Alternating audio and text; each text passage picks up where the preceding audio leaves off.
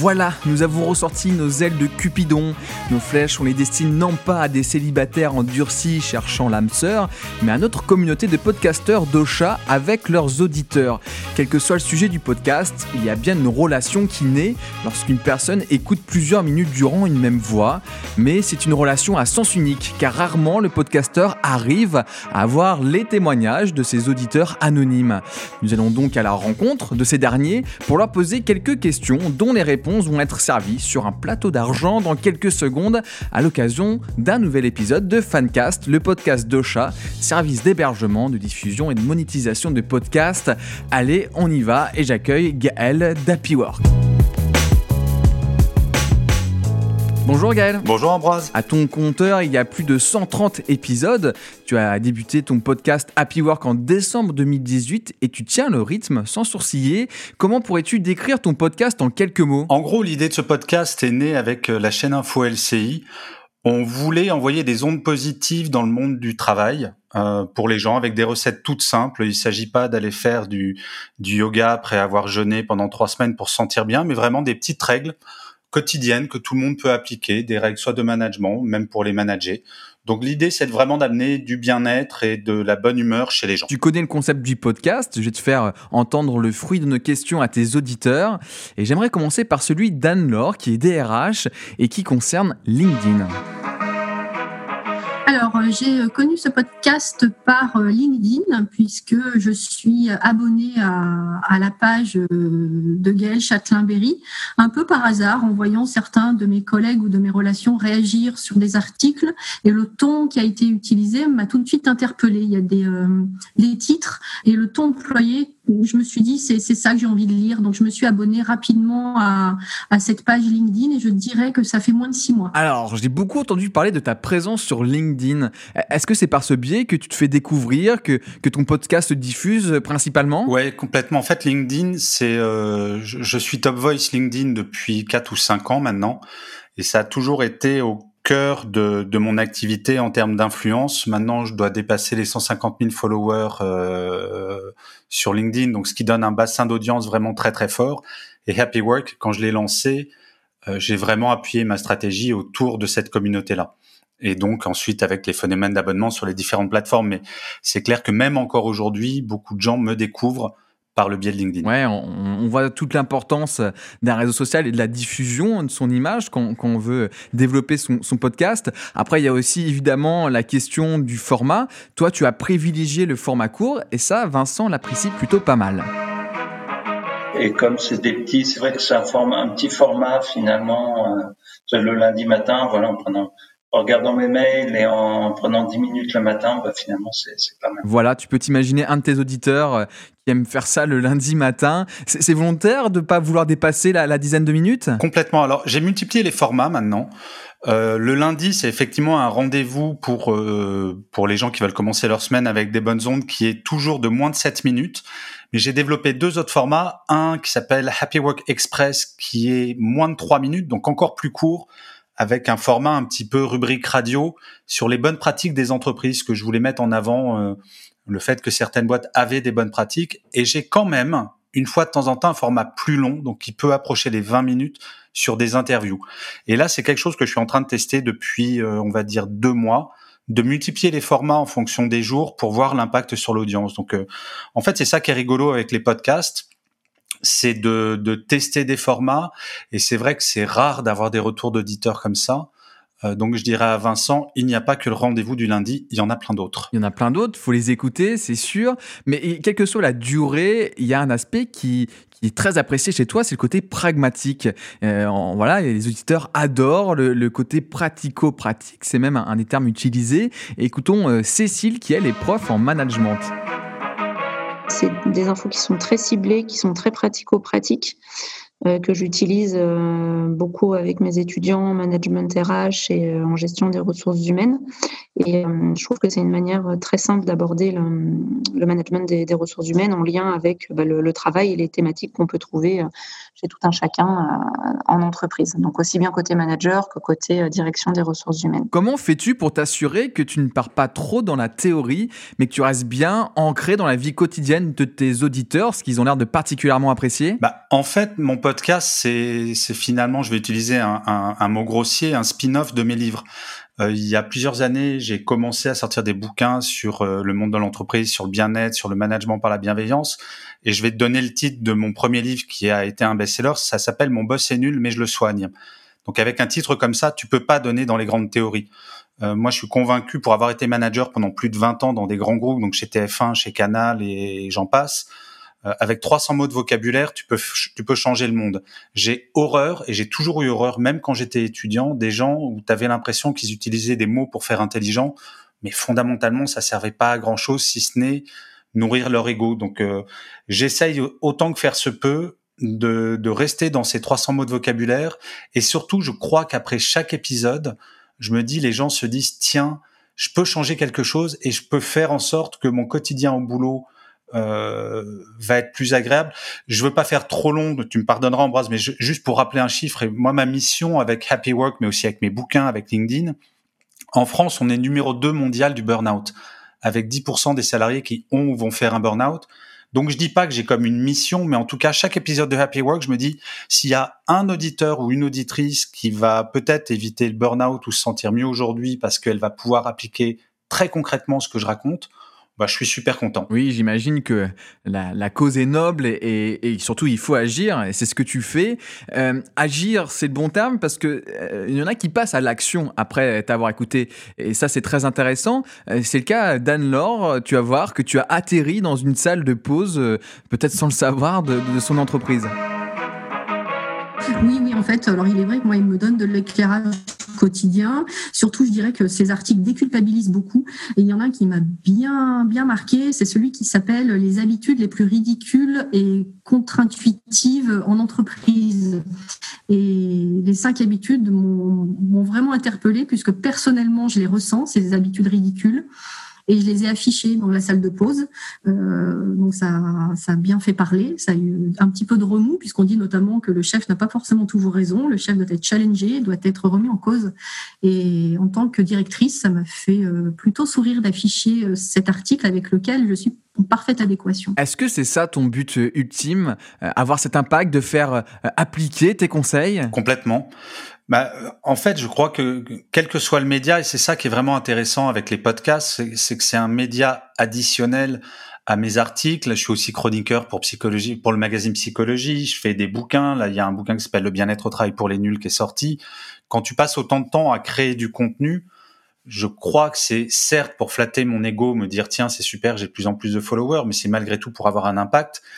Et le monde du travail, je crois en France, on a vraiment besoin d'un impact positif.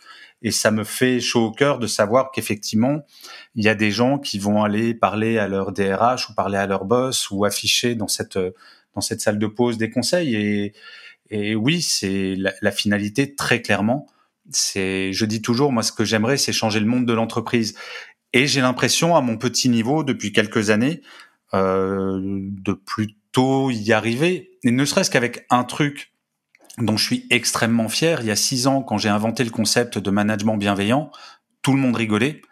Maintenant, plus personne ne rigole avec ce concept et ça, et c'est aussi grâce au livre, grâce au podcast, parce que ça finit, c'est une petite musique qui finit par rentrer dans la tête et tout le monde aspire au positif. Personne te dira jamais, moi, ce que je kiffe au travail, c'est me faire hurler dessus par mon boss, euh, de jamais qu'on me dise bonjour, qu'on me dise jamais merci.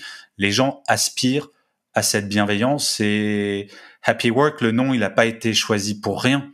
C'est tout est dit dans le titre. Alors d'autres de tes conseils trouvent écho dans la manière d'exercer son rôle de manager, notamment avec Vincent qui aime avoir un rappel des basiques. Dire bonjour, dire bonjour, prendre des nouvelles, dire merci, euh, s'intéresser, permettre aux gens de s'exprimer être capable de dire bah oui, euh, tu as le droit de te planter, si tu te planter, bon c'est pas génial, mais mais essayer de trouver des solutions, c'est-à-dire que plutôt, moi je suis pas du tout un management top-down, euh, l'idée c'est vraiment d'essayer de collaborer et de permettre aux gens de s'exprimer. Donc c'est vrai bah, il y a des choses que je fais et puis il y a des choses qui sont rappelées régulièrement et on se dit, bah, finalement, c'est pas mal de le faire. As-tu l'impression que des fois, il est nécessaire de revenir à l'essentiel, à l'évidence qu'on oublie en quelque sorte? C'est au-delà du nécessaire, c'est fondamental. J'ai un gros site web aussi avec un blog où j'ai beaucoup, beaucoup de followers et je reçois beaucoup de courriers. Une des premières critiques qui est faite aux managers aujourd'hui, c'est le fait qu'ils ne disent pas bonjour. Et quand tu sais que ces petites incivilités, ne pas dire bonjour, ne pas dire merci, font partie dans les études des premières sources de démotivation, bien sûr que c'est fondamental de rappeler ces basiques-là. Nos parents, quand on était petits, quand on rencontrait des adultes, ils nous disaient toujours dis bonjour à la dame, dis bonjour au monsieur. C'est pas quelque chose d'intuitif et quand on est tout petit, on le fait pas forcément, mais on finit par le faire et quand on est adulte et encore plus quand on est, on devient manager, bah on peut oublier ces fondamentaux et moi je suis là justement pour pas rappeler des grands concepts, mais pour déjà maîtrisons les fondamentaux. Je rappelle encore une fois qu'on est numéro 2 mondial du burn-out et la première raison du burn-out, c'est la pression mise par les managers. Donc être attentif, revenir aux basiques et revenir à une relation humaine équilibrée, ça me semble absolument fondamental. Et, ce que disait Vincent, je suis hyper content, euh, puisque visiblement c'est quelqu'un qui, m'écoute régulièrement. Et c'est vrai que ce conseil de dire bonjour, je peux le répéter, euh, j'en suis je crois à 130 épisodes, comme tu le disais en intro, j'ai dû le répéter une dizaine de fois. Alors pas, je fais pas que des épisodes sur Bonjour, mais je le rappelle euh, comme des virgules dans certains épisodes parce que ces basiques-là sont trop souvent oubliés et pas très compliqués à appliquer. Le ton que tu emploies a son importance. Cécile, justement, aime que tu amènes de temps en temps de, de l'humour.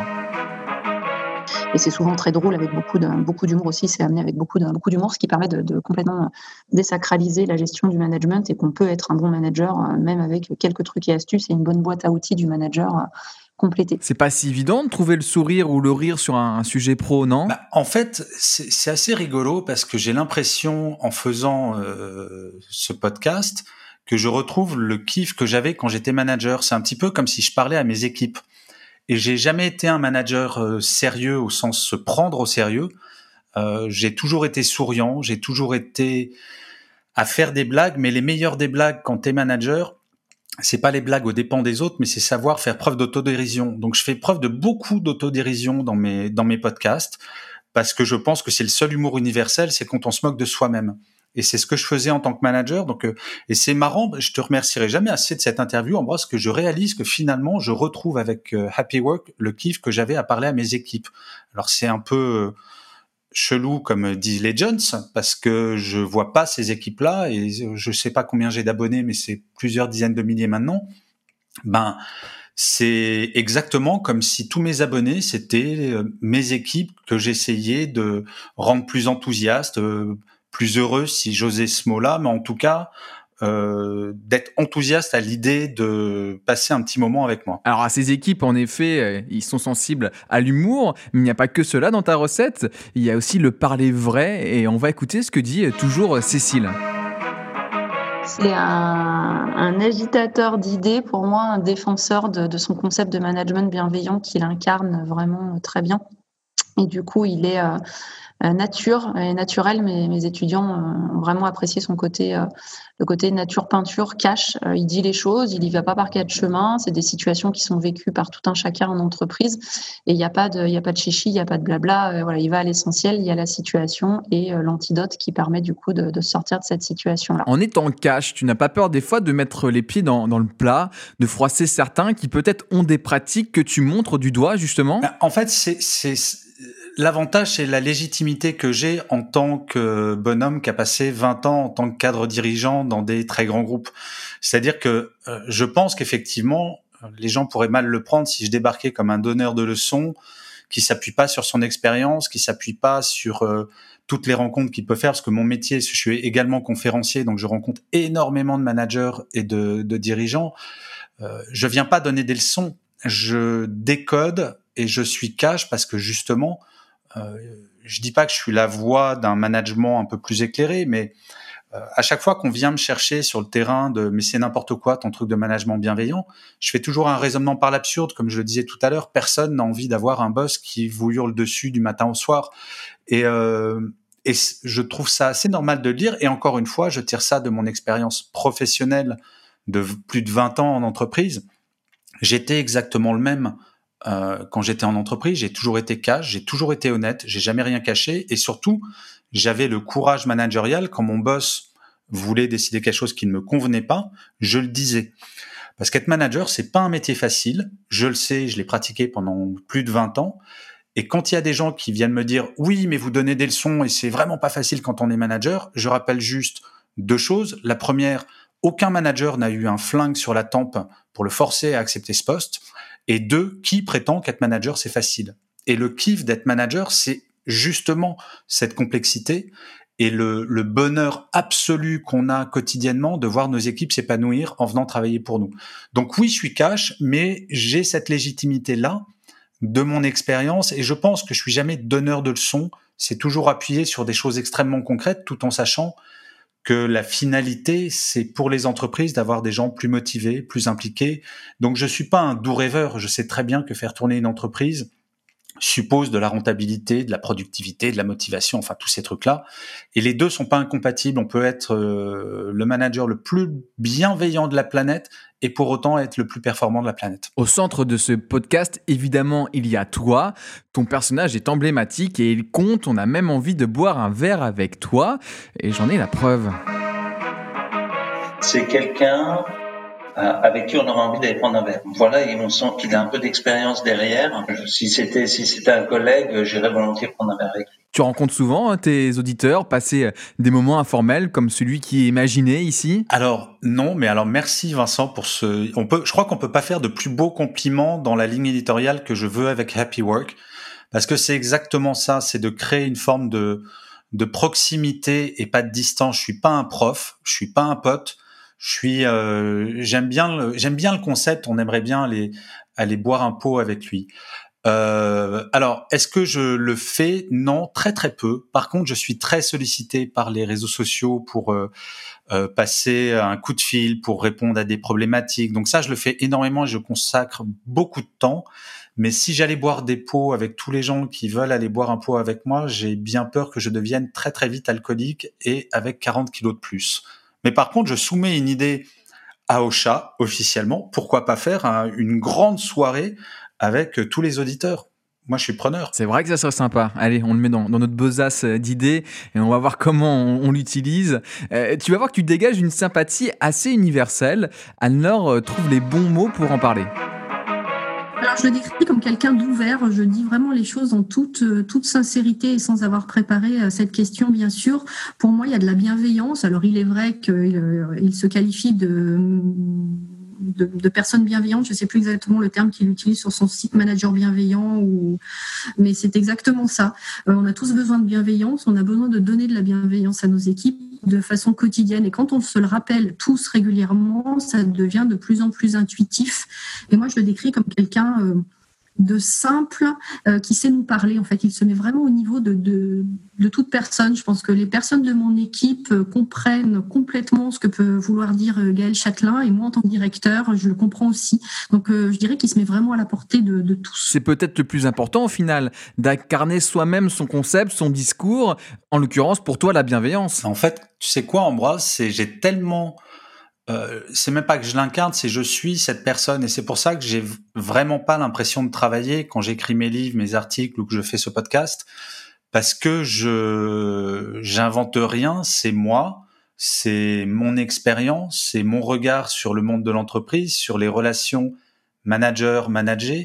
Et c'est je crois que c'est ça qui plaît, c'est cette sincérité qui n'est pas feinte mais qui est justement euh, qui est juste moi. Donc euh, c'est un, un très joli témoignage que tu viens de me faire entendre parce que euh, c'est compliqué quand on est derrière son micro et surtout quand on fait son premier épisode de Happy Work, donc il y a un peu plus de deux ans maintenant, et de se dire est-ce que les gens vont me prendre pour un, un acteur ou ils vont comprendre que c'est vraiment sincère. Donc euh, c'est vraiment sincère et c'est vraiment moi, donc euh, j'ai pas à me forcer. Allez, à ton tour, Gaël, de témoigner. As-tu un mot à faire passer à tes auditeurs? Un mot. Alors tu me prends un peu de cours, mais j'en ai j'en ai plein, mais ça sera un peu plus qu'un mot parce que je suis un horrible bavard, comme ça s'entend probablement. Non, c'est je suis incroyablement reconnaissant à chaque fois que je publie un, un épisode de Happy Work, je me dis bon, celui-là va faire un flop, il va pas être partagé, je vais avoir des remarques toutes pourries. Donc je suis très humble par rapport à, à ça et c'est une surprise à chaque publication de voir que les gens adhèrent, que les gens partagent, que les gens euh, souvent le podcast les amène à, à m'envoyer un mail ou à me suivre sur LinkedIn ou sur Twitter ou sur mon blog. Donc euh, le, le mot, si je devais euh, si je devais en choisir qu'un seul, et j'imagine que toutes les personnes, tous les podcasteurs que tu as dû euh, euh, interviewés te font cette même réponse, c'est juste merci. Et eh bien voilà, ce merci, il est bien transmis. Et à nous aussi de te dire merci, Gaël, de t'être prêté au jeu. C'est notre cadeau chez Ocha, une manière de te remercier de faire partie de nos utilisateurs. On revient le mois prochain avec un nouveau podcaster et de nouveaux témoignages, évidemment. En attendant, n'hésitez pas à nous noter sur Apple Podcasts et de retrouver toutes les news d'Ocha sur Facebook et Twitter. On se dit à très vite, Gaël. À très vite et merci beaucoup. Très bonne journée à toi.